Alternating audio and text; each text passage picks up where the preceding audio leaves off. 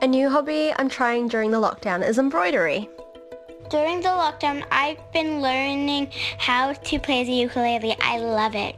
It's not a new hobby per se, but I've been focusing on all of my unfinished knitting projects and been making great headway. I'm doing gardening. I have been spending time propagating plants and trying to get better at embroidery, which is not going well, but the idea is there and that's what counts. Watching the Royal New Zealand Ballet. Was baking a hobby? Is I think I've always kind of enjoyed baking but never felt I had time. I've had so much time during lockdown. I've baked so much and you know my hips and my ass show it but you know if you can count that as a new hobby or just being able to have that time to actually bake stuff. Feijoa cakes, cream puffs, you name it, I've probably baked it. So, those were just a few of the answers people sent in when we asked what new hobbies they'd picked up during the lockdown. And later on, our producer Katie Gossett is taking a deeper look at the changes some people are thinking of making permanent even after this crisis ends. Kia ora, I'm Indira Stewart, and this is the final episode of the Coronavirus Podcast. Tomorrow, we are going to post a bit of a roundtable chat with our team, just looking back on all that's happened since this podcast began. But other than that, this is the end of the road. And honestly, that's a good thing. It means that we've all worked really hard to crush the spread of this disease. And the reality is, you don't need a dedicated daily coronavirus podcast anymore. As Jacinda Ardern pointed out yesterday, those frightening days when the virus seemed to be spreading out of control are now well behind us. The last case of community transmission, where the source of the case was unknown, was early April. That means we've had three full transmission cycles with no new cases of community transmission recorded in New Zealand. We have not seen any new clusters emerge for more than a month. This gives us a high degree of certainty that there is no community transmission in New Zealand. But our journey is far from over. COVID 19 is still present in New Zealand, and uh, it is certainly still present around the world. And while that remains the case, there will be work to be done and there will be risk that needs to be managed. So we're not at the end of the journey, but hopefully we are at the beginning of the end, at least for this part of the story. We had no new cases of COVID 19 yesterday, and as those numbers stay low and as we all work together to keep them low, we're winning ourselves more freedom. Today, bars and pubs are reopening, albeit with strict social distancing rules. And Ms Ardern says the government plans to steadily increase the size of gatherings permitted under level two. So, as we progress through level two, we plan to regularly adjust our settings to allow more activity when the data says it's safe. The first settings check in will come on Monday, when Cabinet will consider increasing the size of gatherings. Currently, this sits at 10. If the data leading up to Monday continues its positive run, we will have more confidence to lift the size of gatherings. And very importantly, that does apply um, to things like church services. As we move through level two and continue to have better data on which to make further decisions, that will include the opportunity to further increase the size of gatherings again. We will also have the option down the track of potentially relaxing certain physical distancing restrictions, such as on buses and on planes. Many of you will know that at the moment, physical distancing requirements means that they are running under full capacity, I believe for planes at 50%. We are hopeful this phased de escalation will continue our success to date while avoiding the surge in cases other countries have experienced as they moved out of lockdown. Time will tell, but at this stage we remain cautiously optimistic. The Prime Minister says Cabinet will review the settings of Level 2 every fortnight to match the 14 days it takes for symptoms of COVID 19 to appear. The government hasn't said much about when we might move all the way down from Level 2 to Level 1, but Ms hinted that it will be at least several weeks, if not months. You can see by the fact that we are stepping in that we're using um, two weekly transmission cycles. That'll give you a bit of a sense of the timeframes that we're that we're anticipating. But again, all of this is about opening up as quickly as we can, but as safely as we can, and by giving ourselves a bit of room so that if something goes wrong, it's not straight back to three. We've got some containment measures still in place. And finally, the government's new contact tracing app launched yesterday, and Dr. Ashley Bloomfield says it's already had a big uptake. It's something like a digital diary that people can use by scanning QR codes at locations that they visit. Uh, and those QR codes are based on the um, nationally used New Zealand business number.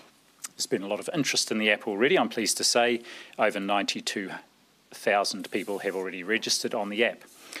The Ministry of Business, uh, Innovation and Employment is in the process of contacting some 800,000 businesses around New Zealand to uh, let them know about the process for generating a QR code that is unique to their business number. Uh, and already a thousand businesses have created the posters and they are getting um, new registrations at around 10 per minute. At this point, the app does not replace, uh, but rather complements other actions that businesses are taking to record who has been on the premises. Subsequent releases of the app uh, will have functionality that will allow um, people to not only be registered, but if there is a case notified, for a message to be pushed out to people who may have been in a particular business at a point in time when they may therefore be a close contact. If you haven't downloaded that app already, it's called NZ COVID Tracer. It's available on the Google Play Store for Android and the App Store for iPhones. The level four and three lockdowns have meant a lot of changes for New Zealanders. Some of them were things we couldn't wait to escape, but others we might like to keep. So our producer Katie Gossett spoke to some big organisations and to ordinary Kiwis to find out what changes they've made under lockdown that they're going to try to make permanent. I've spent weeks walking around my local suburb. At times, it was like a ghost town. Sometimes, depending on the time of day or evening, I was the only person on the street, but not anymore. For the last week or so, things have been changing. The cars are shooting by, heading back to offices, schools, take-out coffees, and workplace banter. And this week, that was me too, driving my daughter into town for her first day back at school. It's going to be weird.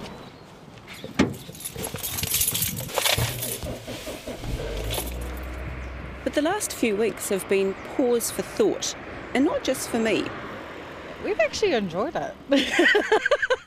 I quite enjoyed it being at home with the kids and that. Home cooked meals. Yeah. and having the time. Honestly, it comes down to the main focus, actually realigning our priorities. because we were in the fast life, it was like, oh, that's okay, the kids are fed, kids are in bed, it's okay. But I guess we missed the time with them, the just just the little things, you know. Yeah. We don't spend much time with our kids, but this is 24 hour, which is quite interesting. We've survived. like just slowing down, knowing that what matters, priorities at home. And when you're working, when you're busy, you're assume, man, I wish I had time with the kids. But now that you have time, the focus is on family and kids. It actually really opened our eyes. Perspective of change. It's like, man, you know, again realigning back to kids. You know, making sure we have time, and we do now, which is great. And yeah, hoping and praying that we'll continue that. And that's the thing. It seems like a lot of us have had a kind of epiphany because those philosophical changes you've just heard are also borne out by the statistics. What we've seen over the various levels of lockdown is a change in behaviour. That's Drew Broadley, who heads up Data Ventures. It's the commercial arm of Stats NZ, and it uses anonymous aggregated phone data to give a sense of what we've been up to for the last wee while. And so what we've been able to do is just see day by day and even hour by hour numbers of people in areas and suburbs of New Zealand. And that's really helped tell a story of how people have gone through lockdown. Have they moved? Have they stayed local? And what was really good is level four demonstrated that we did a, a fantastic job.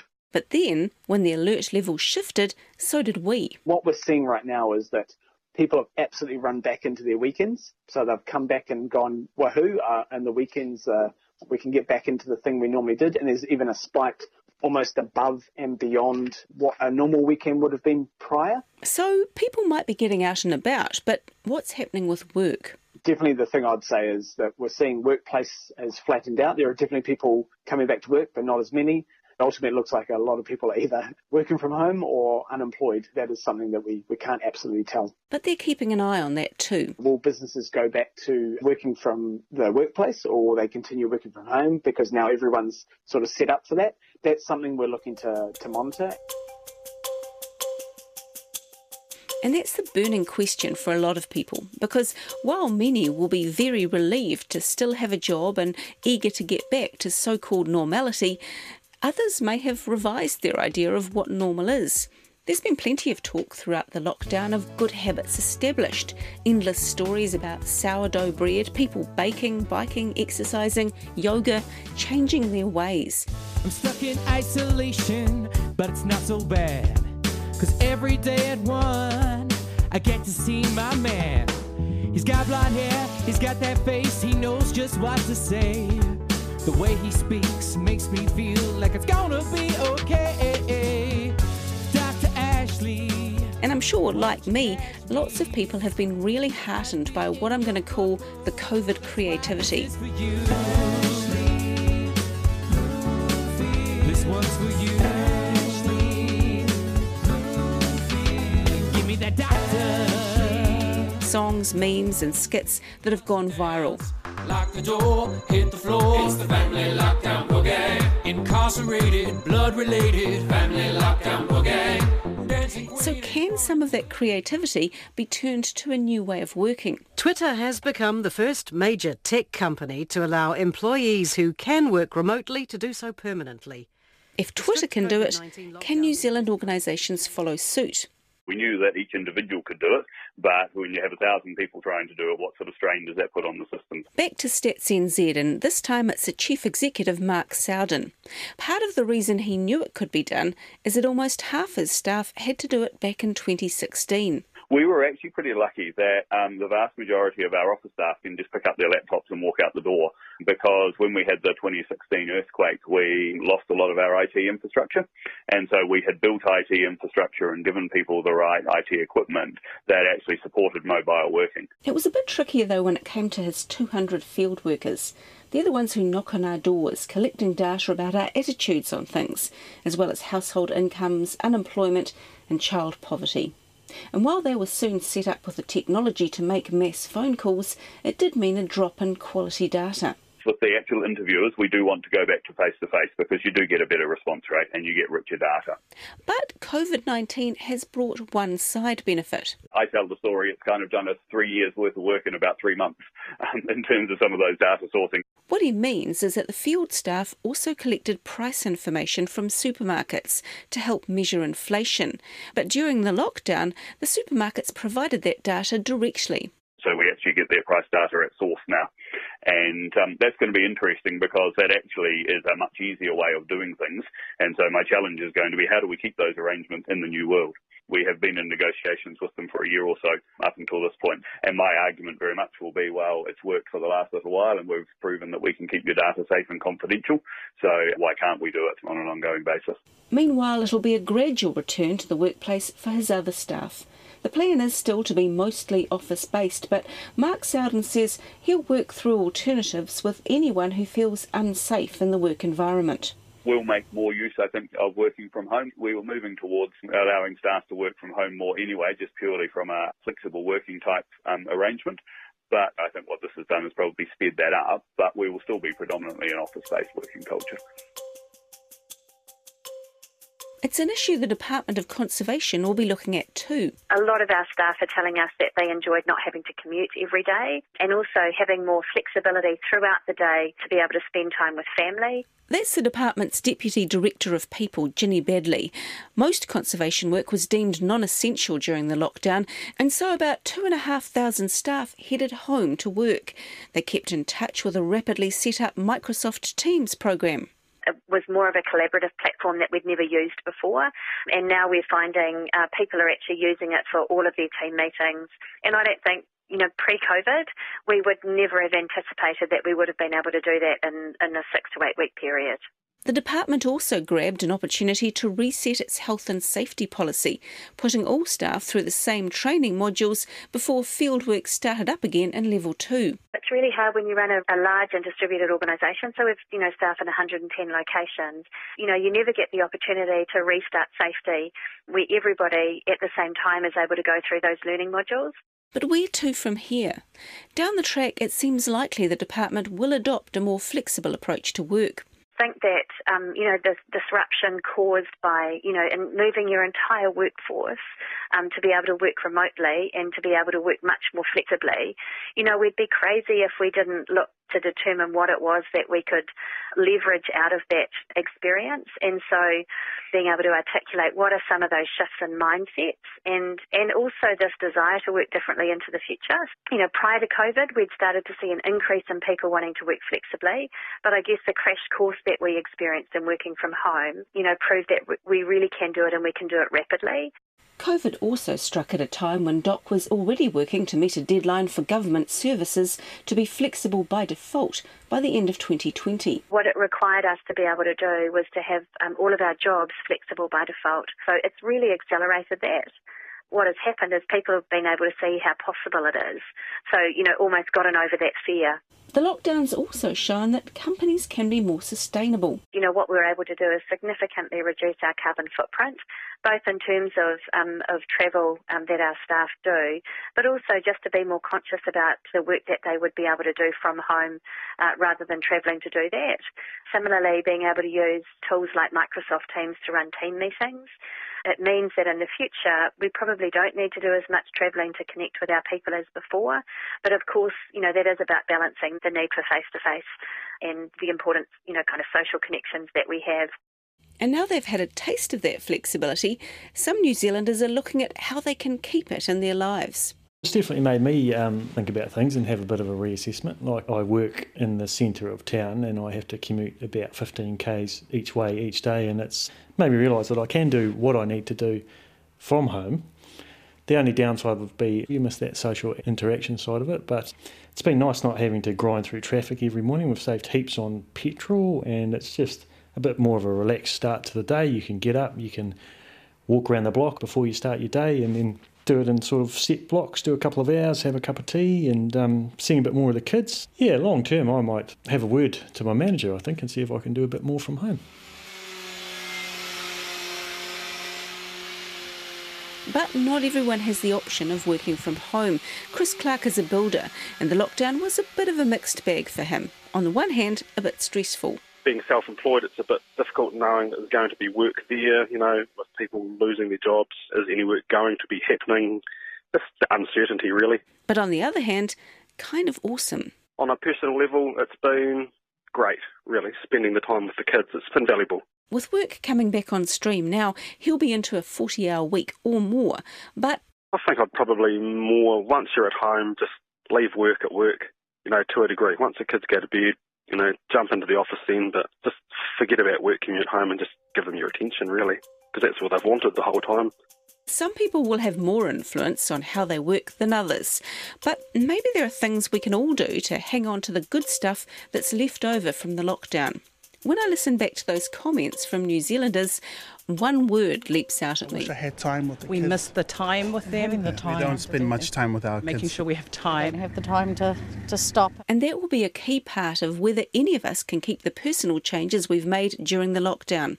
If we can prioritise our time better in small ways, maybe all the sourdough starters won't be left to languish, and the people will keep doing downward facing dog, and families might manage a better work life balance. It does make you realise that in our society, it can become a treadmill not only for the adults but for the kids as well. I've got a teenage daughter, and she said to me at one point, "Oh, Dad, we should get a break like this every year." And I said, "What do you mean?" And she said, "Oh, it's just so nice, just not to have to get up early every day to go to school." And it made me think that um, it is hard on the kids as well as the adults. Just make time. We have to start making time for each other, you know, and be there for one another. That's the main thing, eh? Thanks so much, Katie. And thanks to all of you for coming with us on this journey. We've really enjoyed all the messages you've sent in, and it's been a privilege to bring you the updates every day. As a team, We're really proud that a lot of New Zealanders have played their part and still are in fighting COVID 19 here.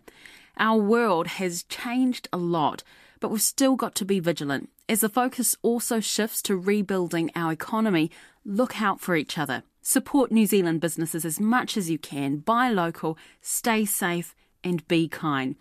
I'm back on our morning program first up at 5am on weekdays, your first news of the day, so you can tune into that. But our team will be back with you tomorrow for that final chat. But for now, ka kite anō. The Coronavirus Podcast is presented by me, Indira Stewart. It's produced by William Ray, Sonia Sly, and Katie Gossett. Our sound engineer is Adrian Holley. The executive producer is Tim Watkin. And you can subscribe to the Coronavirus Podcast anywhere. It's free. Just go to the podcast and series page at rnz.co.nz. While you're there, check out RNZ's daily news podcast, The Detail. They've relaunched this week and are doing a deep dive into a news story every single day.